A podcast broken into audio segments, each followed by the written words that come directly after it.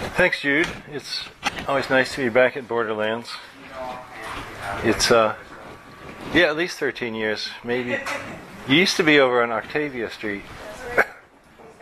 In the, the, the dank finished basement. Yeah. Yeah, Al- Alan's mother used to bring cookies. Yeah. That was nice. She still does every once in a while. Uh-huh. That'll drive me. Oh, that's good. Okay, yeah. The, today I'm going to be reading. There's a series of four novels I wrote: software, wetware, freeware, and realware. And uh, the first one I wrote in the software I wrote. I guess I wrote it in 1979, and it was just at the beginning of the cyberpunk movement, which didn't actually exist yet. I mean, it was just an idea that was in the air, and uh, it, it's the word software was an unfamiliar word at that time.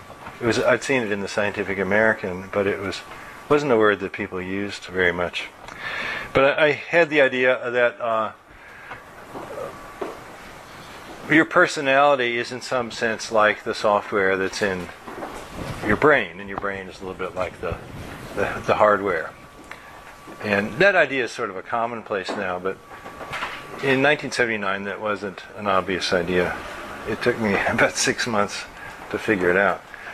And then uh, what happens in software is there's uh, this race of autonomous robots who live on the moon, and they've uh, they're undergoing a process of evolution. They keep building. They have factories. They're building new robots. There's uh, a certain amount of mutations, uh, sexual reproduction. They'll sometimes combine their programs and uh, survival of the fittest. I mean, who gets to put their software onto a new body? So they're competing. So they've evolved pretty well, and they're uh, now they've come down to the earth and they're collecting people's brain software. Uh, you know, they just think it's cool to have, you know, or they might use it for something. And one of the themes in software, there's a, a character called Cobb Anderson, and they want to get his brain software so they can give him a nice new robot body. And he also has a younger friend called Sta-Hi, who's a kind of a stoner, uh, low end kind of guy. And Sta-Hi falls into the hands of a group of people, one of whom is one of these software collecting robots.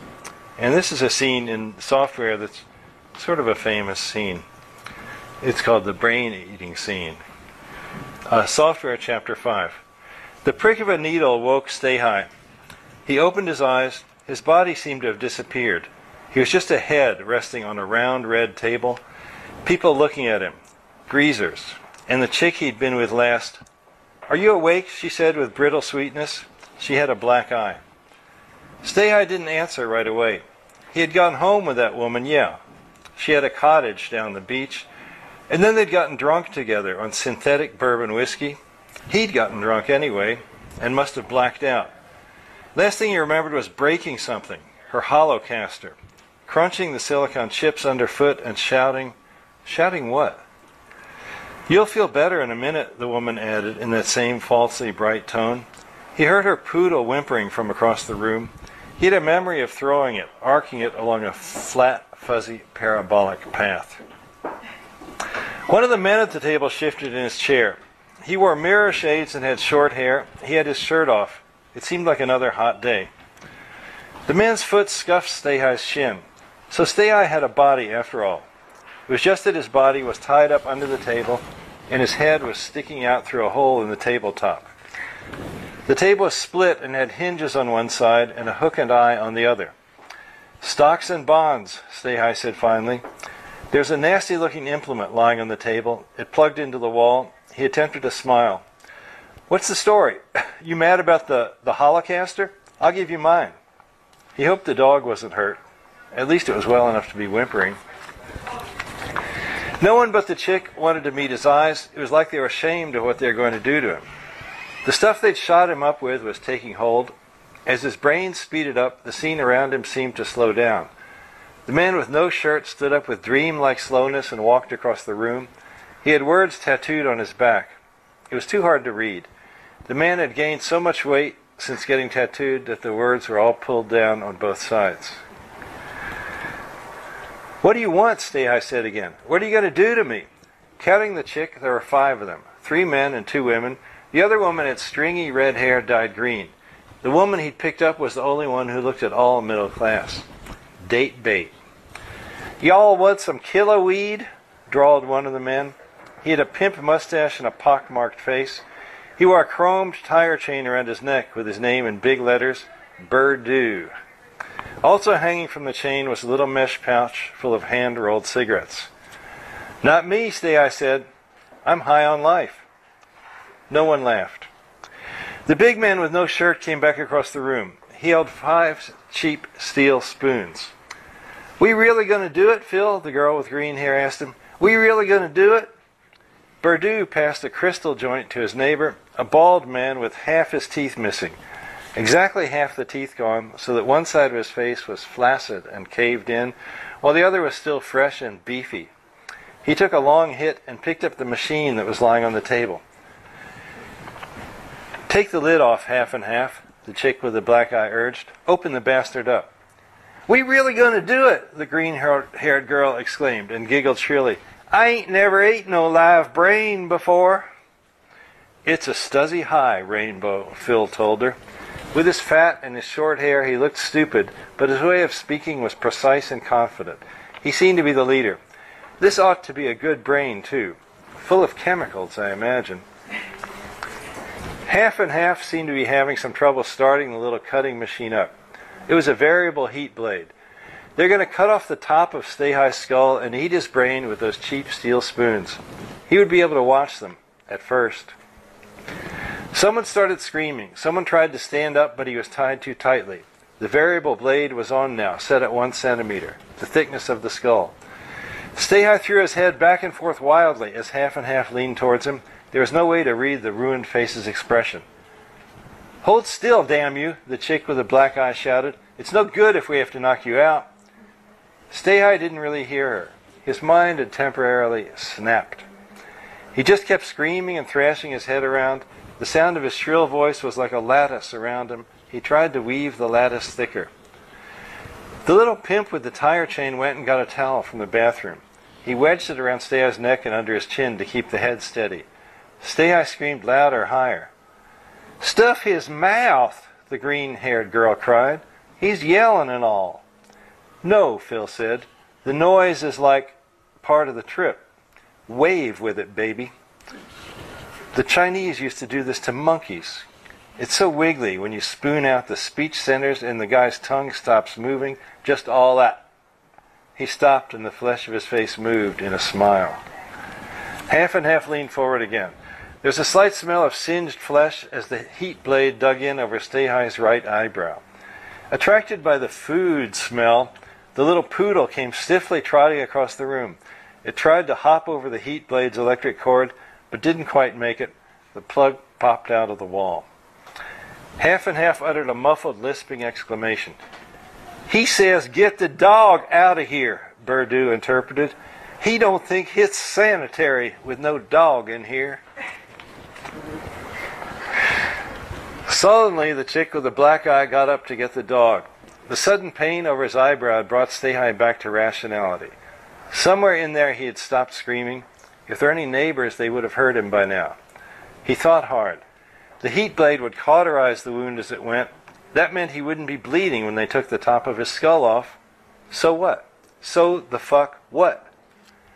Another wave of wild panic swept over him. He strained upward so hard that the table shifted half a meter. The edge of the hole in the table cut, began cutting into the side of his neck. He couldn't breathe.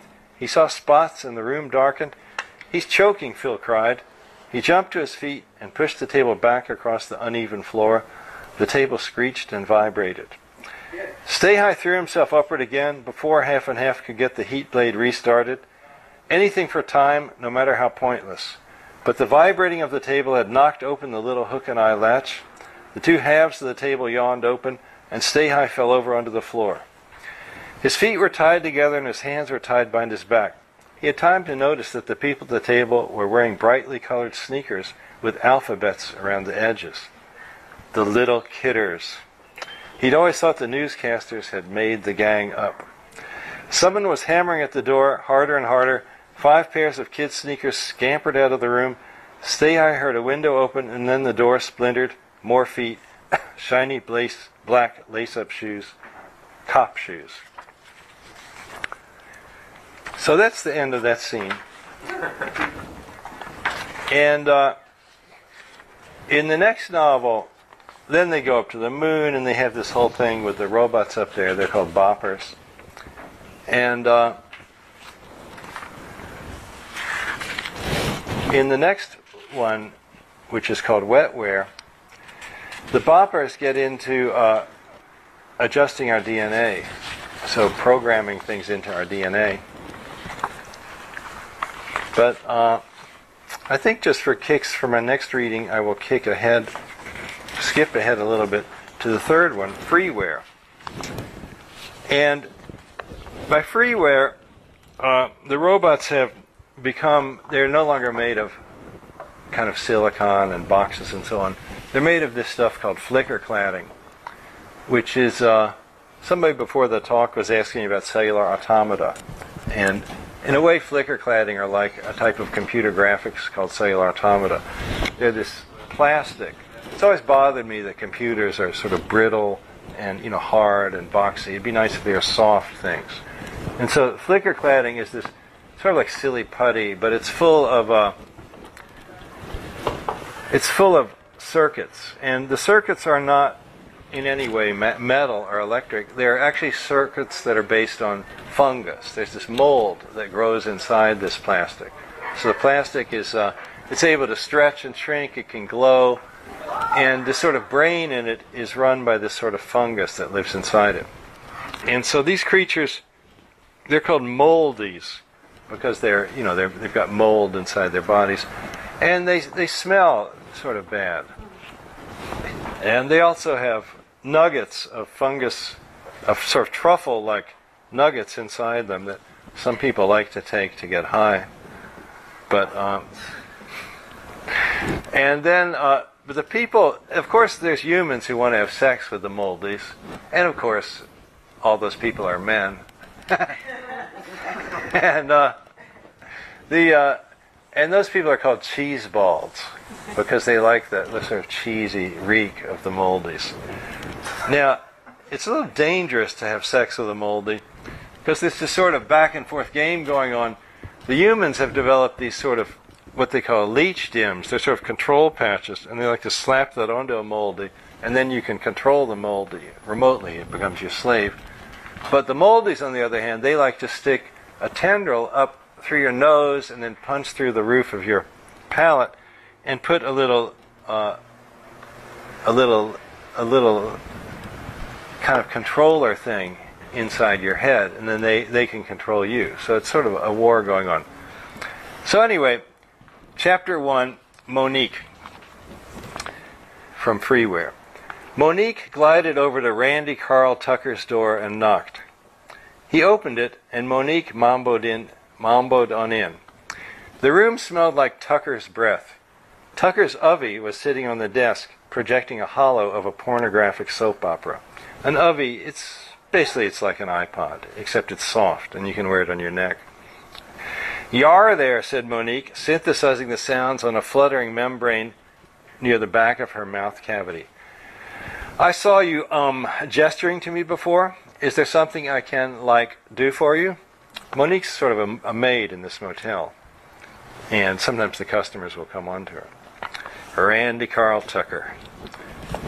Tucker's thin mouth lengthened a bit in a sly, lustful smile. He's from Kentucky. I knowed you'd come back. That's why I've been settin' here a waitin'.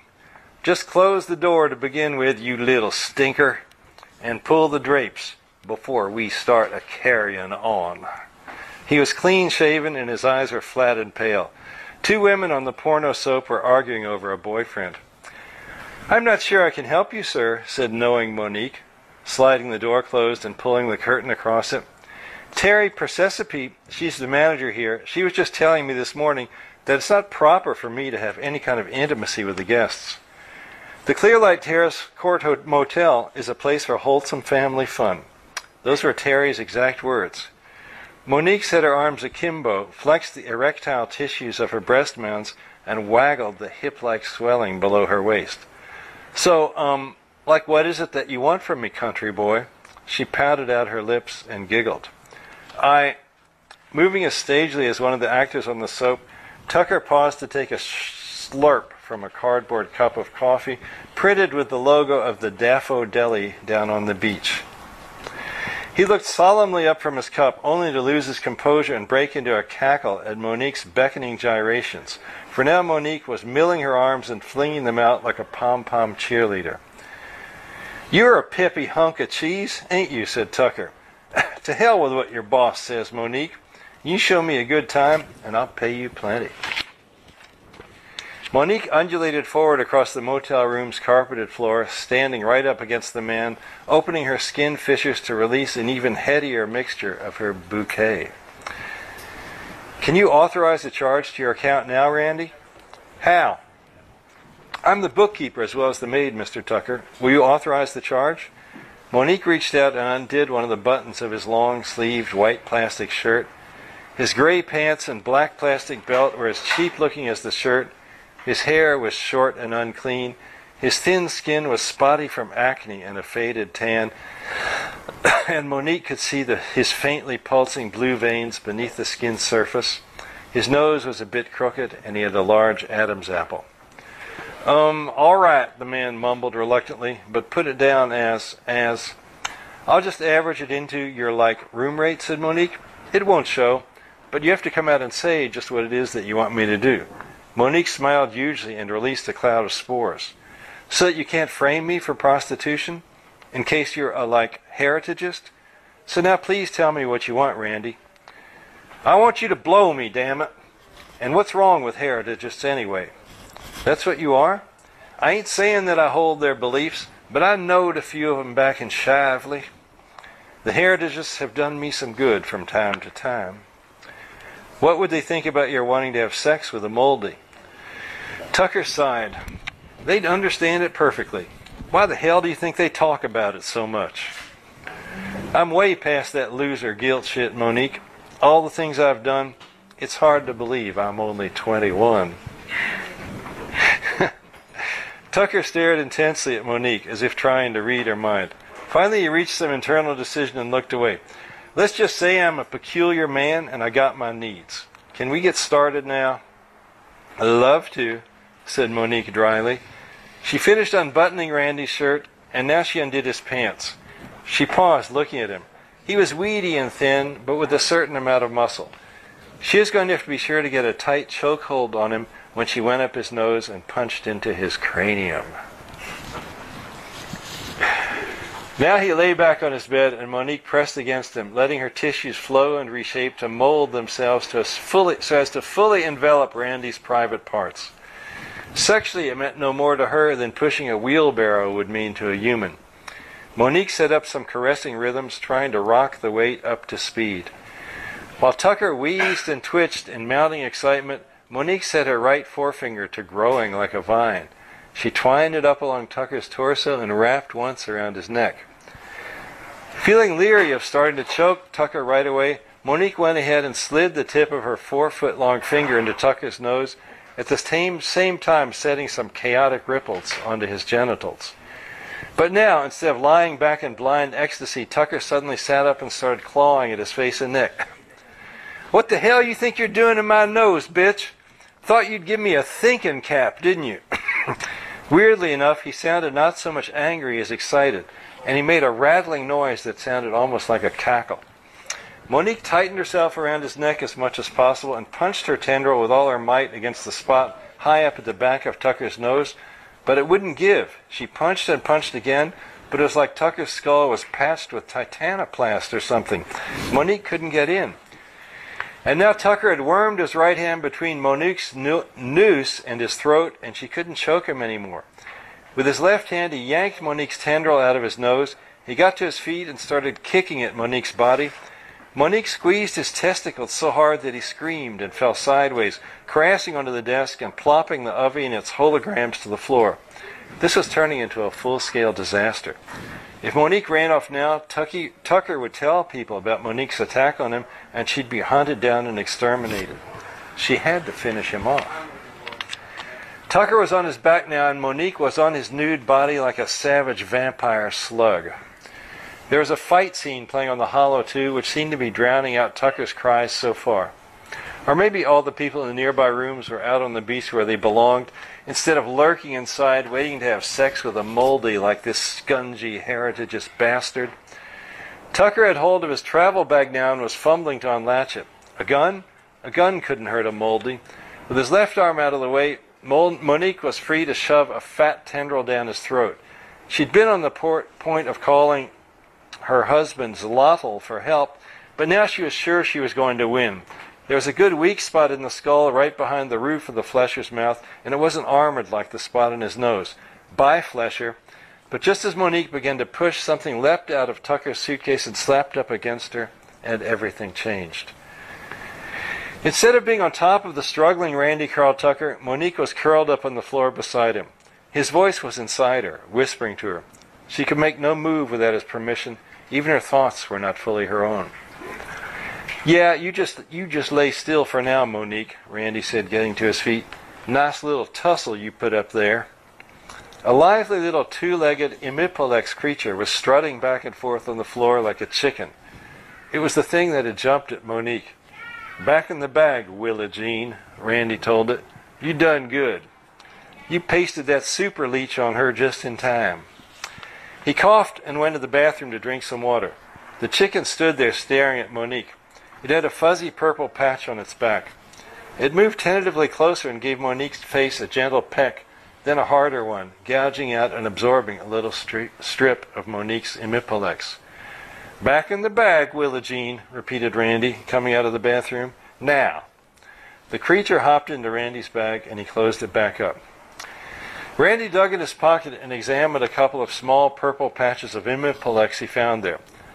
Then he picked up the room's uvvy and called someone, using a voice connection alone. Arby? Randy here, old son. Got me one. How can soon can y'all get the boat out there? Copacetic. I'm starting now. He turned off the uvvy. We going for a swim, Randy told Monique, this time without speaking out loud. We'll walk outside and you'll rickshaw me down the cliff at Steber Lane. We gonna step lively so your boss don't stop us. So Randy's gonna abduct Monique and take her back to the moon. Uh, it gets kind of complicated. It said it said that scene was set in Santa Cruz. I like Santa Cruz a lot. Uh, that's an actual motel where I stayed. It wasn't that exciting when we stayed there. But, uh, and then, uh, yeah, a lot of freeware is set in San Francisco too. Now, uh, the last one was called Realware. And uh, what happens in freeware, by the way, there's also some aliens that show up and they begin one of the themes that I was doing in the Ware books, I was uh, kind of trying to increasingly generalize what it means to have a mind. And so in software, the idea was you could maybe extract the software from your body so you could be a pattern of information. And then in wetware, it was the idea of uh, you don't actually need to have a machine to run the information. You can be running the information on organisms, which in a way we already knew. And in freeware, what happens, we know there's very powerful cosmic rays that are always zapping into the atmosphere. You know, they come from very far away in space. And people often say, well, if aliens are coming to visit us, how would they travel? And it seems to me that probably the, the easiest way to travel across the galaxy would be to encrypt yourself, basically zip yourself up in the in the software sense, can, can compress yourself into this very tiny information pattern that you could basically encrypt in the oscillations of a, a heavy particle. And then you send that particle across. And then essentially the particle has to hit something in which it can be unzipped. Like there's a lot of zipped files floating around the web, but you know, unless they land on a computer that happens to have the, be able be able to decompress that, they don't go anywhere. And it turns out the bodies of these moldies turn out to be good things for decompressing this alien software. And so what happens with freeware is some of the moldies actually become aliens. It's it's freeware because you got it. It came in a cosmic ray. Maybe you didn't want to have it, but you, you get it, and it was free. Now, in realware, the idea is the whole idea of matter becomes sort of hypothetical because the aliens have this device called an alla that lets people you can basically think about something and then you feed it into the alla and the alla will kind of create it. It's an old science fiction dream of direct matter manipulation, creating objects out of thin air. And so there's a little scene in RealWare that's uh, kind of a, it's a nice visual scene. So there's a, a show going on on stage. It's on a, a boat, one of the abandoned boats down near down near Third Street in San Francisco. Babs, giving Randy's leg a big pinch, said, "Bite." Uh oh, Shimmer and Ptah are going on stage. Babs had been around Moldies for most of her life. She'd been five when her father sponsored the Moldy Citizenship, Moldy Citizenship Act of 2038, and there had been a steady stream of grateful Moldy visitors ever since. And of course, Babs's mother herself was part Moldy. That is, Wendy Mooney's personality lived in a moldy, happy cloak that had a symbiotic relationship with Wendy's human flesh. In the natural course of things, Babs had seen Moldies having sex a number of times. Moldies weren't modest. It excited her even less than seeing two dogs fucking, which was not at all. But Shimmer and Ptah certainly did give a spirited performance. They bounced up onto the stage, began embracing each other, and just for the goof of it, Shimmer pushed her body right through Ptah's, his bronze flesh forming itself back together on the other side of the marble Shimmer. Ptah did the same to Shimmer, and then they corkscrewed themselves together so tightly that they looked like a candy cane or a barber pole. To top off the foreplay, Shimmer divided herself into an archipelago of separate globs, and Ptah juggled her. While continuing to juggle, Ptah began pinching off more and more globs of himself until all that was left of him was a pair of hands down on the platform of the stage, incredibly keeping some two score white and bronze balls aloft. And then the bronze hands became balls as well. Before the balls could all tumble out of the air, two of the white balls stuck to the ground and formed themselves into hands and took over the juggling. At each round, another white ball stuck to the hands, and the hands grew into arms, into a torso, and finally into all of Shimmer, juggling bronze, bronze globs of Ptah.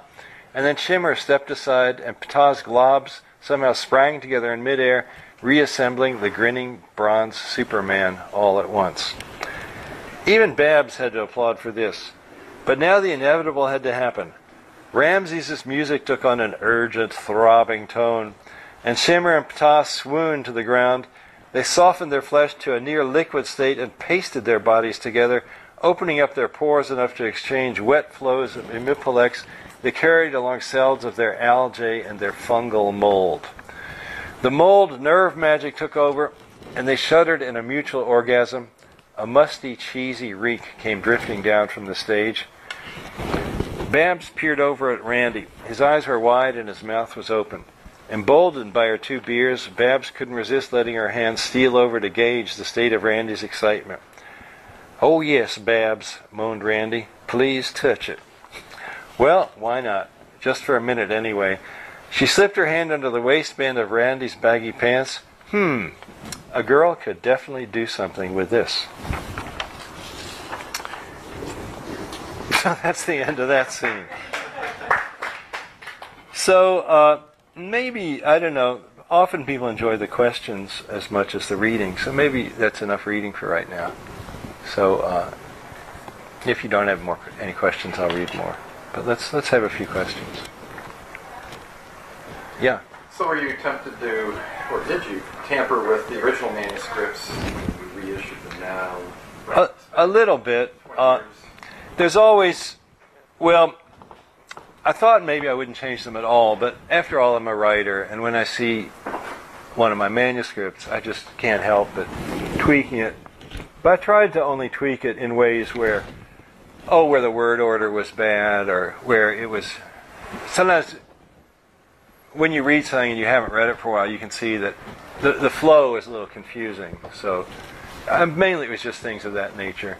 I didn't I didn't do anything that particular to uh, Bowdlerize it or, or make it less offensive because that would have been it's just too big a job.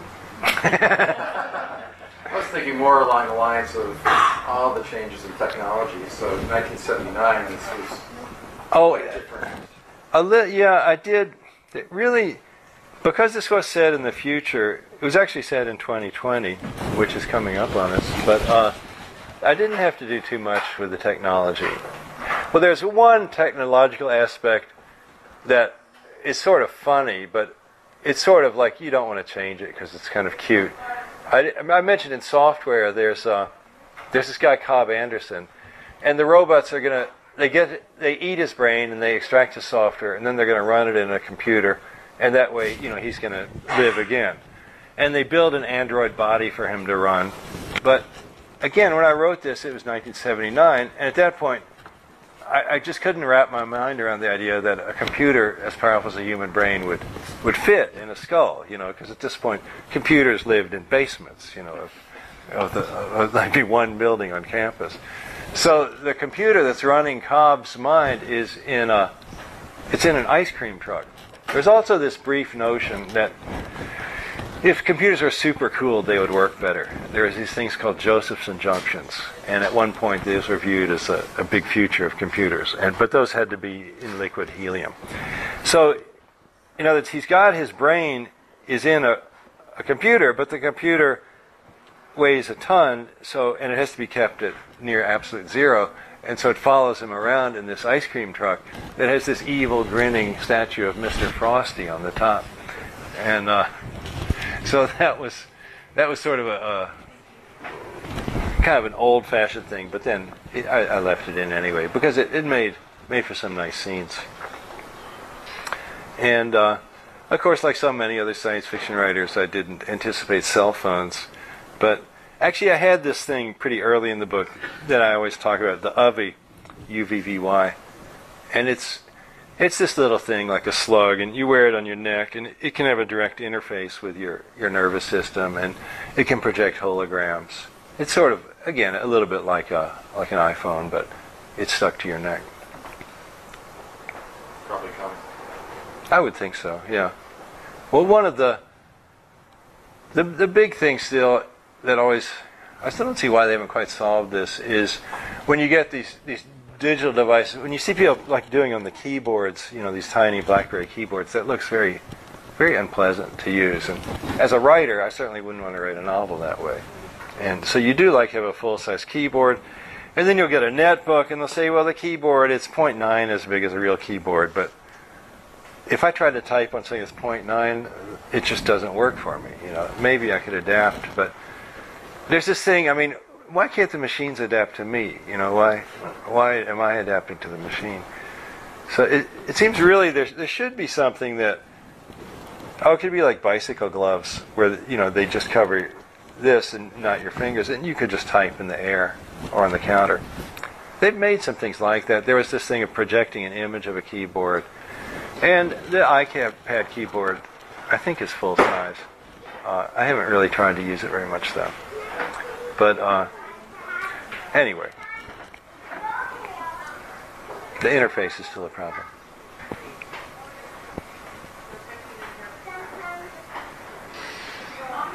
Yeah. Um, why are all the accents of, or many of the characters uh, southern? Well, the parts I read you, yeah, there were two people. The the little kidders, they were sort of Florida rednecks, and that was. Well, maybe I should tell you that I grew up in Kentucky. Okay, I grew up in Louisville, Kentucky, so I have a fondness for Kentucky accents. And Randy Karl Tucker, you might say he's my alter ego. Uh, though I'm not really partial to having sex with robots, but. Uh, but I, I like him. He's uh, he grew up in Louisville, kind of a bad part of Louisville. There's this less affluent part of Louisville called Shively, and that's where he came from.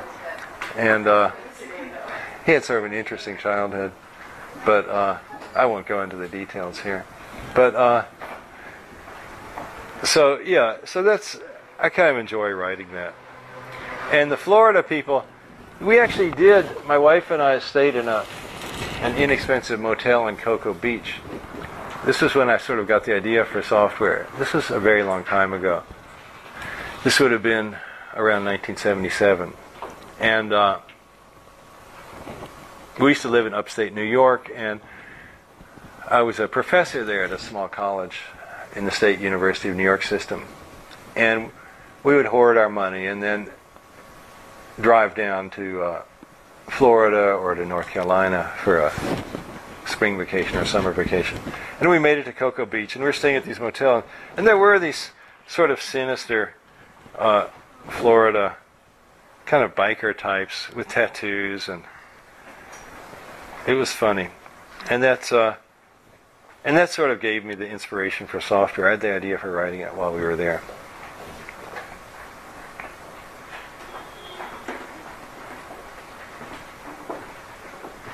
Are there any uh, predictions that you're particularly proud of that have come true? Or? Um, that's sometimes I can think of them. Let's see. Uh, yeah, that you want to be able to say, "Well, I predicted that," you know. Uh, like, well, Heinlein used to be proud that he predicted the remote handling hands. They're called Waldos uh, that that they use in nuclear reactors, and uh, in a way, I predicted. I don't know, just the idea, the whole idea of turning the human mind into software was was sort of not a not a familiar idea at this time. So that was something I sort of predicted. And the whole uh, the whole cyberpunk thing was in a way something I was anticipating here. This was would certainly be called one of the very first cyberpunk books. I mean, Neuromancer and Software would would probably be the first two that would come to mind. And uh, the thing of wetware, something I've been into recently. Uh, in I've always liked this idea of computation getting out of these these beige buzzing plastic boxes that we have or metal boxes. And one of the ideas that I liked is the wetware computation where we we take a biological system and they talk about nanotechnology, but in a way biology that's what biology is doing. It's doing nanotechnology. And if we master nanotechnology, it's probably not going to be tiny gears made out of diamonds. I mean, that's kind of it's like a category mistake. You know, it's if we're going to if we're going to do things at the molecular scale, this could be very much like the way biology does it with the enzymes and the the DNA and the uh, RNA and the uh, so it seems like that's that's probably the way that I see it happening. And take it a step further, something I didn't get into really in this series, but I talked about in two later novels called Postsingular and Hylozoic. I like the idea of if you look at the physics, any chaotic process, like flowing water or air currents or flame, these all, in some sense, their their behavior is rich enough that they can support uh, universal computation. They can actually behave in any any possible way. And at this, it's at this stage, it's, it's sort of we just don't know how to do the input output to a, bowl of water, you know. But that really could be your computer. And looking at a deeper level, there's quantum computation, which there was a period when, sometimes if you're a science fiction writer, you sort of got your rap figured out, and then the scientists come up with something new that you weren't using, and there's a tendency to turn fuddy-duddy and say, well, that's that's bullshit. I'm not going to use that. but a science fiction writer is never really in a position to accuse people of being bullshit. that's that's our, our, our, profession, you know. So, uh, and then I started liking the idea of quantum computation. For me, the turning point was somebody said, uh, whenever you have light bouncing off an object, that's you're having a quantum computation take place there. I mean, it's sort of very ordinary. It's not. It doesn't have to be, you know, in a bath of liquid helium, you know, or on a stable mercury table or anything. Any object, all the atoms in there are sort of vibrating and, and exchanging things, and there's a, a sense in which there's a computation taking place. And if we could find some way to, to tap into that, we really have all the computation that we want is all around us. So just as and people often have trouble accepting this because we we have a lot invested in the idea of our chip-based computers, but I mean we don't use watches made out of gears anymore, and it's only been 60 years, you know, since we, we the switch happened. So why do you think in 100 years we'd be using computers made out of silicon chips? I mean, to me that it seems very very unlikely that things change, you know, and we we always think, well, now we're done, you know, and everything's here. But uh, so that's that's something that's always interested me, and that was kind of a theme that was driving me throughout software of again, kind of blurring the line between different kinds of reality and computation, and then what is computation, and playing with it, and uh, so that was something I had fun doing. connections, Rudy, in, in the, there's a train of thought leading to this question, but I won't get into it because it's very long. Do you see connections between the creative processes of writing and painting? Writing and painting? Well, that's, yeah, in recent years, I started painting in about, oh, I think about 11 years ago. I was writing a novel about the painter Peter Bruegel, the Elder. Some people pronounce his name Bruegel. In Holland, they say Brokel, but I say Bruegel. Anyway, the uh, Peter Bruegel, yeah, and in fact, yeah. Jude is just holding the novel up. That was my one historical novel, and I didn't put science fiction in there. I didn't want to drag Bruegel in the gutter. So, uh, uh, uh, but his life was very interesting anyway. And while I was doing that, my wife and I uh, went to a, a night class in painting, and I really got to like painting. And so now I paint a lot. I might paint. I mean, sometimes I won't do it for a few months, but recently, right now, I'm between novels, and so I'm painting more than usual. I'll, I'll do a painting every, maybe a painting every month, and uh, it it is a very different process from writing because, uh, well, there's similarities and there's differences. Uh, there's a, an emergent aspect to painting, maybe more so than writing, where you're just globbing the stuff on and seeing what you like, and you know you can just get a shape and play with it. And I like the analog quality, the way the colors merge together. Uh, writing is, in some ways, it's sort of digital in that you're typing letters, but there is a sort of blurring quality. You can just, you know, put these scenes out there and and see what happens. Uh, but it's a less also, doing a painting is a less. I mean, if you write a novel, it's like you're building a pyramid or, or a skyscraper. It's a very long process. And my friend Terry Bisson, he he kind of prefers writing stories to writing novels. And he says, well, writing a story is like you work in a body shop. You get something in there and you hammer on it, and then in a week you're done and it's all shiny and you send it out. And being a novelist is like being a farmer you have to go out in this field day after day, month after month, you know, and uh, be cultivating it there. And and painting is more. It's more closer to the short story because you, you get it done. And uh, but I like in any case when I'm doing something creative, one thing I like is it sort of turns off my inner monologue because like many people, I think I, I spend a lot of time worrying about the past and the future, and you know, trying to make plans. And then um, when I'm doing something creative, I sort of get out of that. You know, I, I forget myself. I become part of the work that I'm doing, and painting is very, very pleasant that way. So, uh, yeah, I do actually have. I put, I made a book out of it with uh, I think 65 of my, 64 of my paintings in it, and uh, that's a book I produced myself and actually printed via Lulu. And we, we, I brought a few of those in here today. It's called Better Worlds. And I have some prints also. So I got a, a high quality Canon printer with 10 colors of ink, and I printed it on this, this nice uh, museum quality paper. So if you want, uh, want to get one of those, we have a few of the prints here too.